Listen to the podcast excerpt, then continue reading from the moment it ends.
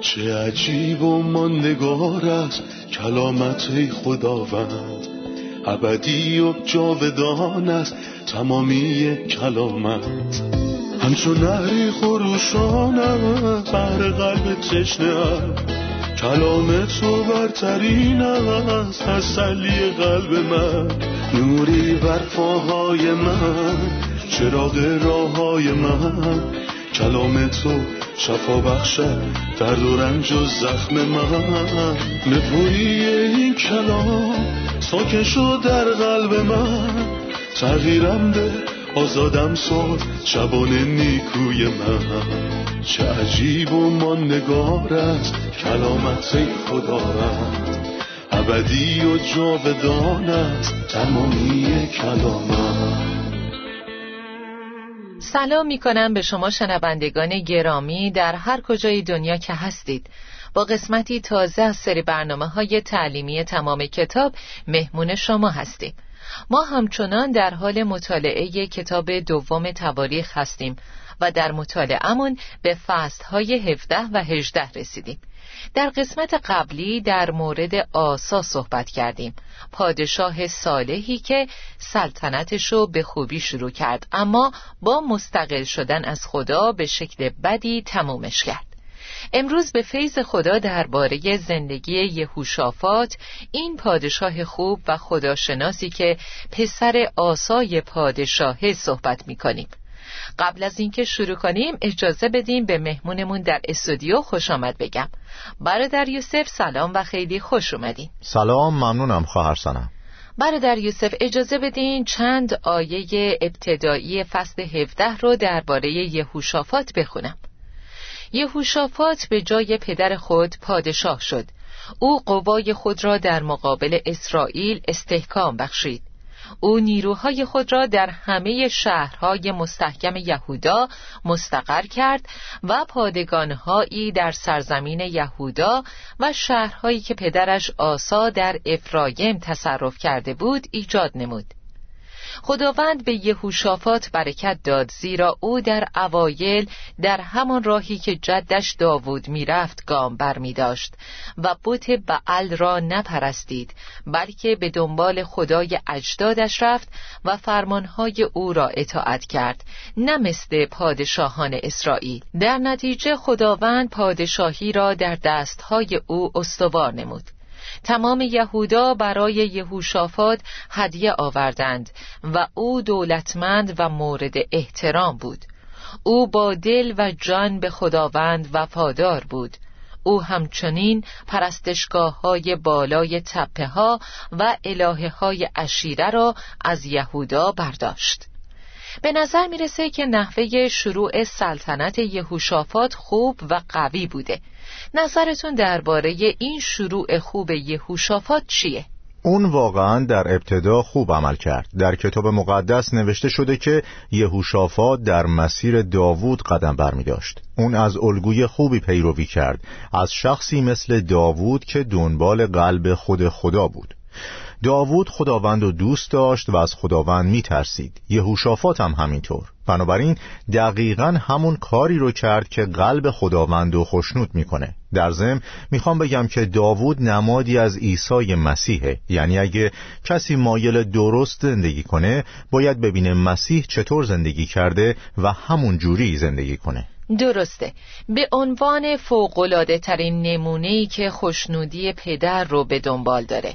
پس عزیزان روشی که او روی زمین زندگی کرد و دنبال کنید. نکته دیگه در مورد یهوشافات اینه که اون دنبال بت بعل نبود. کلمه بعل به معنای اربابه و بعلیم شکل جمع اونه. به معنی اربابان دیگر. بنابراین کلام خدا می‌خواد با مقایسه آسا با یهوشافات بگه که آسا ابتدا به دنبال خداوند بود بعد به دنبال چیزهای دیگه رفت. اما در مورد یهوشافات او تنها به دنبال خداوند بود. همونطور که قبلا شنیدیم در ابتدای سلطنتش اون به دنبال خدای پدرانش بود و در فرامین او قدم برمی داشت باز هم ارزش کلام خدا رو می‌بینیم که راه مردی جوان و پاک نگه میداره. درباره مرد جوانی مثل یهوشافات کتاب مقدس میگه مرد جوان چگونه می‌تواند پاک زندگی کند؟ با اطاعت از احکام تو. یهوشافات طبق فرامین خداوند قدم برداشت نه طبق روش بنی اسرائیل که گناهان زیادی مرتکب شدند. و نتیجه این بود که خداوند برکتش داد و پادشاهیش رو بنا کرد و مردم یهوشافات رو دوست داشتند و بهش هدایا می‌دادند و براش احترام قائل بودند. و در نهایت اون چیزهای مکروهی رو از بین برد که پدرش آسا از بین نبرده بود. آیه شش توجه منو جلب می‌کنه. وقتی میگه او با دل و جان به خداوند وفادار بود. او همچنین پرستشگاه های بالای تپه ها و الهه های اشیره را از یهودا برداشت. یعنی اون قلبشو به سوی خداوند متمرکز کرد و در برابر شرارت به سختی مقاومت کرد و قلبش در راه های خداوند دلیر بود. برادر یوسف خیلی از ایمانداران شکست خورده و اسیر گناهان زیادی هستند به نظر شما راه تقویت قلبشون برای ایستادن در برابر این گناهان چیه؟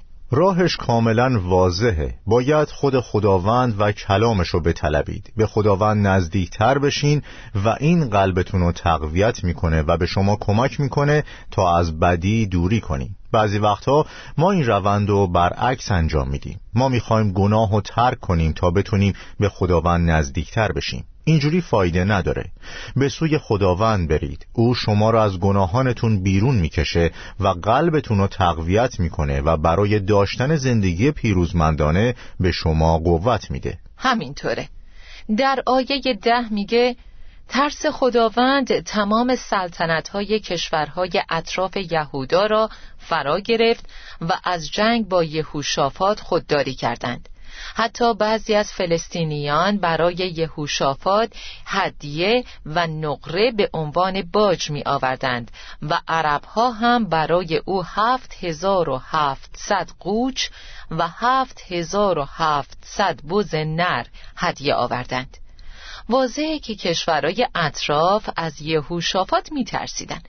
اما دلیل ترس این کشورها چی بود؟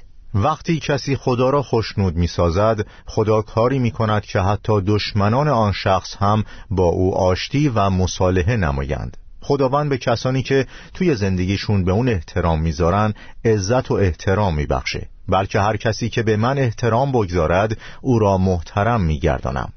اگه بخواین بین مردم خودتون رو محترم جلوه بدین موفق نمیشین. ولی اگه تو زندگیتون به خداوند احترام بذارید خود خداوند در مقابل دیگران به شما عزت و احترام میبخشه. اجازه بدین بعضی از آیات فصل هجده رو بخونم که میگه هنگامی که یهوشافات پادشاه یهودا ثروتمند و مشهور شد با خاندان اخاب پادشاه اسرائیل نسبت خانوادگی ایجاد کرد. بعد از چند سالی او برای دیدن اخاب پادشاه به سامره رفت. اخاب تعداد زیادی گوسفند و گاو برای او و همراهانش سربرید و او را تشویق کرد که به راموت جلعاد حمله کند. اخاب پادشاه اسرائیل به یهوشافات پادشاه یهودا گفت آیا همراه من به راموت جلعاد خواهی آمد؟ او پاسخ داد من با تو هستم مردم من مردم تو هستند ما در جنگ همراه تو خواهیم بود باز هم اینجا ما در مورد شخصی می‌خونیم که خوب شروع کرده ولی بعد نزول کرده چرا این اتفاق میفته؟ چرا اتفاقی که برای آسا افتاد تکرار شد؟ دلایل زیادی می‌تونه داشته باشه. در مورد یهوشافات مشکلش اینه که اون به سادگی رضایت داد که با غیر ایمانداران مشارکت داشته باشه. اون با اخاب نسبت خانوادگی ایجاد کرد. در حقیقت ما به عنوان انسان با هم در ارتباطیم و ازدواج یکی از مهمترین روابطه. گاهی اوقات افراد تمایل دارند با اشخاصی که در ظاهر بد نیستن رابطه داشته باشند اما مهمترین سوال اینه که آیا اونا در راهی که به سمت خداست با من همراه هند یا نه؟ ممکنه شرارت اخاب در اون زمان خیلی واضح نبوده. علاوه بر اون اخاب سعی کرد قلب یهوشافات رو به خودش جلب کنه. اخاب گاو و گوسفندان زیادی براش سر برید و ما به عنوان انسان گاهی قادر نیستیم به شخصی که به همون احترام می‌ذاره نبگیم. درسته. کتاب مقدس به سراحت میگه فریب نخورید. معاشران بد اخلاق خوب را فاسد می‌سازند. این معاشرت بد بود که یهوشافات رو به زمین زد تا زمانی که فهمید چیکار کرده. می‌خوام در مورد چیزی که اخاب به یهوشافات پیشنهاد داد و همینطور در مورد واکنش اون توضیح بدیم. اونچه اخاب به یهوشافات پیشنهاد کرد از هر شخص شریری که می‌خواد متحدی داشته باشه انتظار میره. اون گفت یهوشافات با من به جنگ بیا ما پیروز میشیم و وقتی پیروز شدیم هر دوی ما سود می‌بریم. یهوشافات در جواب گفت من با تو هستم. چطور ممکنه شخصی که خداوند و دوست داره با شخصی که با خداوند دشمنه یکی بشه و بگه مردم من مردم تو هستند؟ وقتی یه ایماندار ارزشهای خودشو در خطر بندازه گناه و عدالت براش یکسان میشه و اون نمی‌تونه بین اونا تفاوت قائل بشه. به همین دلیل یهوشافات شکست خورد. یهوشافات به وسیله اخاب شکست خورد چون معاشرتهای بد خرابی به بار میارن. برادر یوسف فصل 18 آیه های 12 تا 27 درباره یه قاصد صحبت می‌کنه. میگه قاصدی که به دنبال میکایا رفته بود به وی گفت ببین همه انبیا پیروزی پادشاه را پیشگویی می کنند بگذار تا سخنان تو هم مانند یکی از ایشان و مثبت باشد. اما میکایا گفت به خداوند زنده سوگند که هرچه را که خدای من بفرماید آن را خواهم گفت. هنگامی که میکایا نزد اخاب پادشاه آمد پادشاه به او گفت میکایا آیا برای نبرد به راموت جلعاد برویم یا نه؟ او پاسخ داد حمله کنید حتما پیروز می‌شوید. آنها به دست شما داده خواهند شد. اما اخاب پادشاه به او گفت چند بار باید تو را سوگند بدهم تا فقط حقیقت را به نام خداوند به من بگویی. آنگاه میکایا گفت من همه قوم اسرائیل را دیدم که مانند گوسفندان بدون شبان در تپه ها پراکنده بودند و خداوند فرمود اینان سروری ندارند بگذار هر یک در صلح به خانه خیش بازگردد.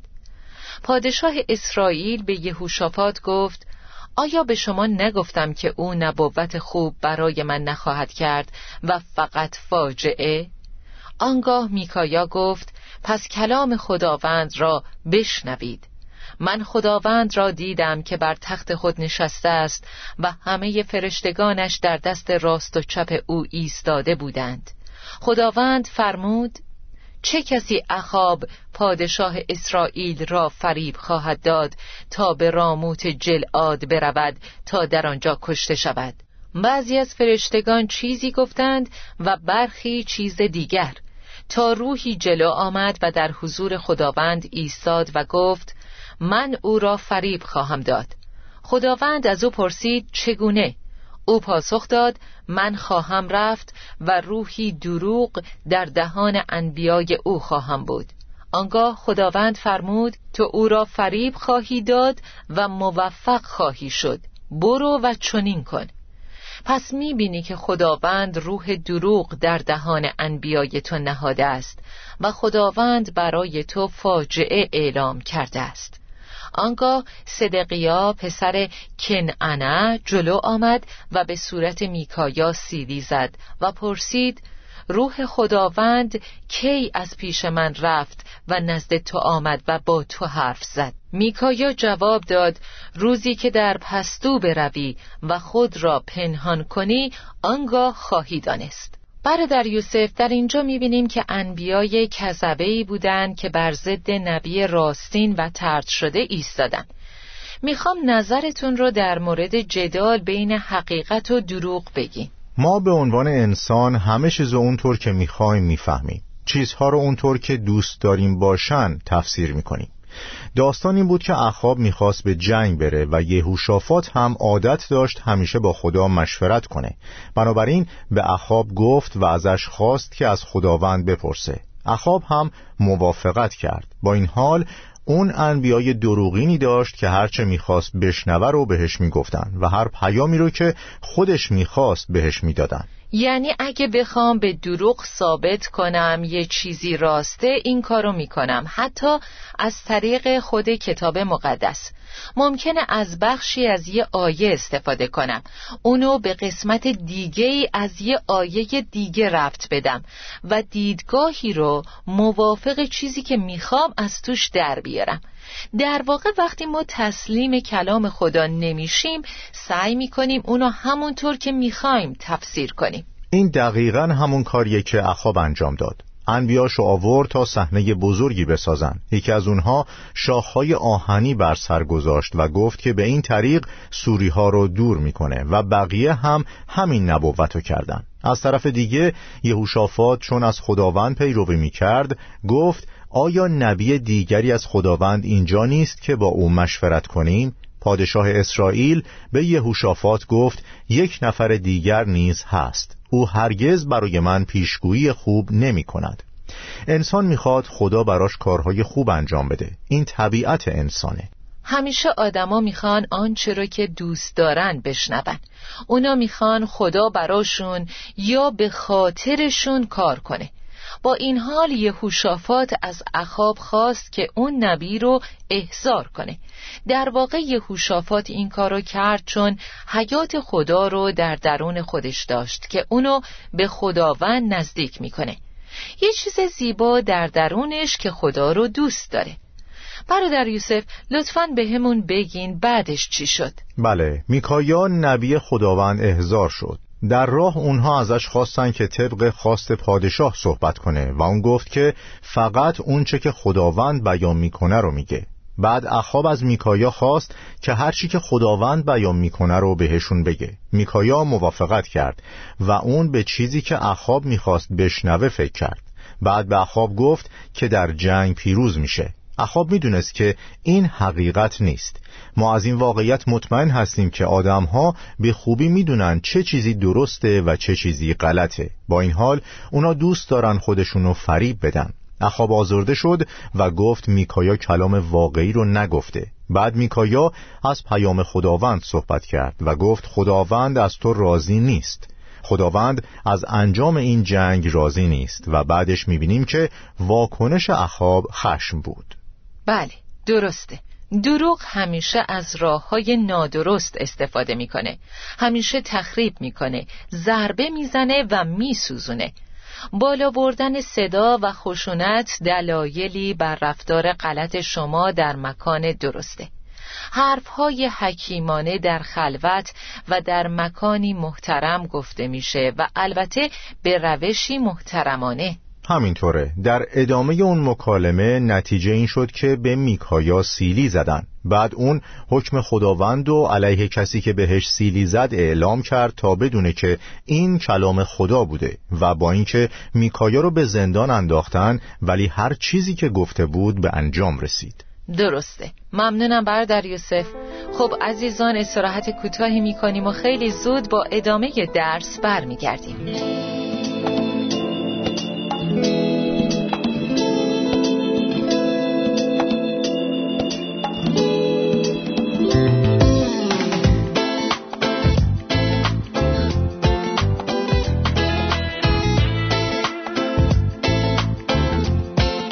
در یوسف چطور میشه تفاوت بین صدای خدا و صداهای فریبنده و دروغین دیگر رو در زمانهای سردرگمی بفهمیم آیا قواعدی وجود داره که بر اساس اونا بتونیم صدای خدا رو تشخیص بدیم؟ اولین نکته اینه که اراده خدا در کتاب مقدس به وضوح اعلام شده و ما نباید از اون جدا بشیم. منظورم ارزش های ثابت در کلام خداست مثل داشتن یک زندگی مقدس و داشتن زندگی همراه با ایمان. واضحه که من نباید زندگی ناپاک داشته باشم و نباید درباره مواردی که خلاف دستورات واضح و آشکار خداوند در کتاب مقدسه سردرگم بشم. نکته دیگه اینه که اگه می‌خواین به اراده خدا در بین چالش ها پی ببرین باید در وهله اول وقتی شرایط زندگی آسونه صدای او رو بشنوید. مثلا وقتی دو نفر همدیگر رو عمیقا می‌شناسن و وقتی مرتبا با هم صحبت می‌کنن صدای همدیگر رو حتی در بین جمعیت به راحتی تشخیص میدن. اما اگه شخصی که با من صحبت می‌کنه غریبه باشه من صدای اونو در بین جمعیت تشخیص نمیدم. اگه دوست دارم وقتم رو با خداوند بگذرونم و مرتبا باهاش صحبت کنم یعنی در عمل اگه سراغ کتاب مقدس برم تا چیزهایی رو که خدا ازشون تقدیر می‌کنه و چیزهایی که ازشون متنفره رو پیدا کنم اینجوری به صداش عادت می‌کنم. در نتیجه می‌تونم به راحتی صدای خداوند رو در بین هرج و مرج و آشوب بشنوم. با توجه به اینکه قبلا از ارادهش توسط کلامش آگاه شدم. درسته. در واقع مطابق کلام خداست که میگه گوسفندان خداوند می‌تونن تفاوت بین صدای او و صدای یک غریبه رو متوجه بشن. برادر یوسف وقایعی که بعد از نبوت میکایا اتفاق افتاد از آیه 25 شروع میشه که میگه پادشاه اسرائیل گفت میکایا را دستگیر کنید و نزد آمون حاکم شهر و یوآش پسر پادشاه ببرید و بگویید پادشاه امر کرده است که این مرد را در زندان بیندازید و به او کمی نان و آب بدهید تا من به سلامتی از جنگ بازگردم. میکایا گفت اگر تو به سلامتی برگشتی معلوم می شود که خداوند با من حرف نزده است. بعد رو به طرف مردم کرد و گفت شما هم بشنوید و شاهد باشید. لطفا نظرتون رو در مورد این آیات به همون بگین. من اینجا کلماتی رو می‌بینم که بیمعنیه چرا که پادشاه فکر می‌کرد که به سلامت برمیگرده در حالی که خداوند بهش خبر داد که بر نمیگرده. حرفای کی عملی میشه پادشاه یا خداوند؟ اون فکر می‌کرد که بر میگرده و بعد میکایا رو مجازات می‌کنه. میکایا گفت که اگه اون به سلامت برگرده پس خداوند از طریق اون صحبت نکرده بوده. اما میکایا اطمینان داشت که اخاب بر نمیگرده. اخاب به جنگ رفت و با حیله فریبنده از یهوشافات استفاده کرد. از این یاد می‌گیریم که خودمونو به دست افراد شریر نسپریم. پادشاه اسرائیل به یهوشافات گفت من با تغییر قیافه به میدان جنگ می‌روم و تو لباس شاهی خود را بپوش. اون با این کار می‌خواست مطمئن بشه که کشته نمیشه. پس نتیجه این شد که یهوشافات در خطر کشته شدن قرار گرفت. اما خداوند ازش محافظت کرد. چون دشمنان از این حقه آگاه بودند و فهمیدند که کسی که لباس سلطنتی پوشیده اخاب نیست. بنابراین اخاب رو پیدا کردند و کشتن و داوری خداوند محقق شد. در آیه 26 میگه پادشاه امر کرده است که این مرد را در زندان بیندازید و به او کمی نان و آب بدهید تا من به سلامتی از جنگ بازگردم.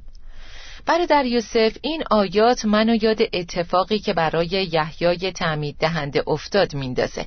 وقتی که به هیرودیس گفت قرار نیست که با همسر برادرش ازدواج کنه اونم سرشو زد. کسانی که بر ضد شرارت میستن ممکنه جونشون از دست بدن. به اونا چی میگین؟ کتاب مقدس میگه آری همه کسانی که مایلند در اتحاد با مسیح عیسی زندگانی خداپسندانه ای داشته باشند رنج و آزار خواهند دید. خیلی از مردم به همین دلیل مورد آزار و اذیت قرار می‌گیرند عیسی گفت که دنیا همونطور که قبلا منو رد کرد شما رو هم رد می‌کنه. او گفت که در جهان رنج و زحمت خواهید داشت ولی شجاع باشید من بر دنیا چیره شدم.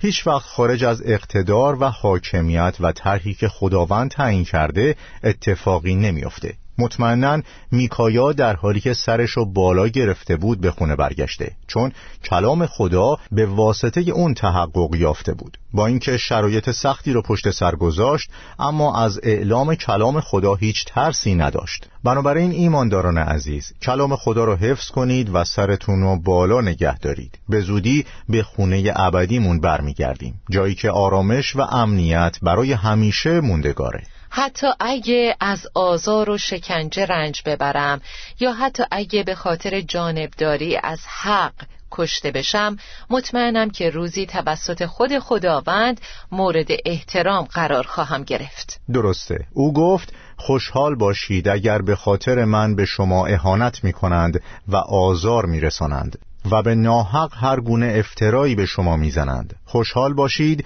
و بسیار شادی کنید. زیرا پاداش شما در آسمان عظیم است. آمین. ممنون برادر یوسف. خدا بهتون برکت بده. خواهش می‌کنم. خدا به شما هم برکت بده.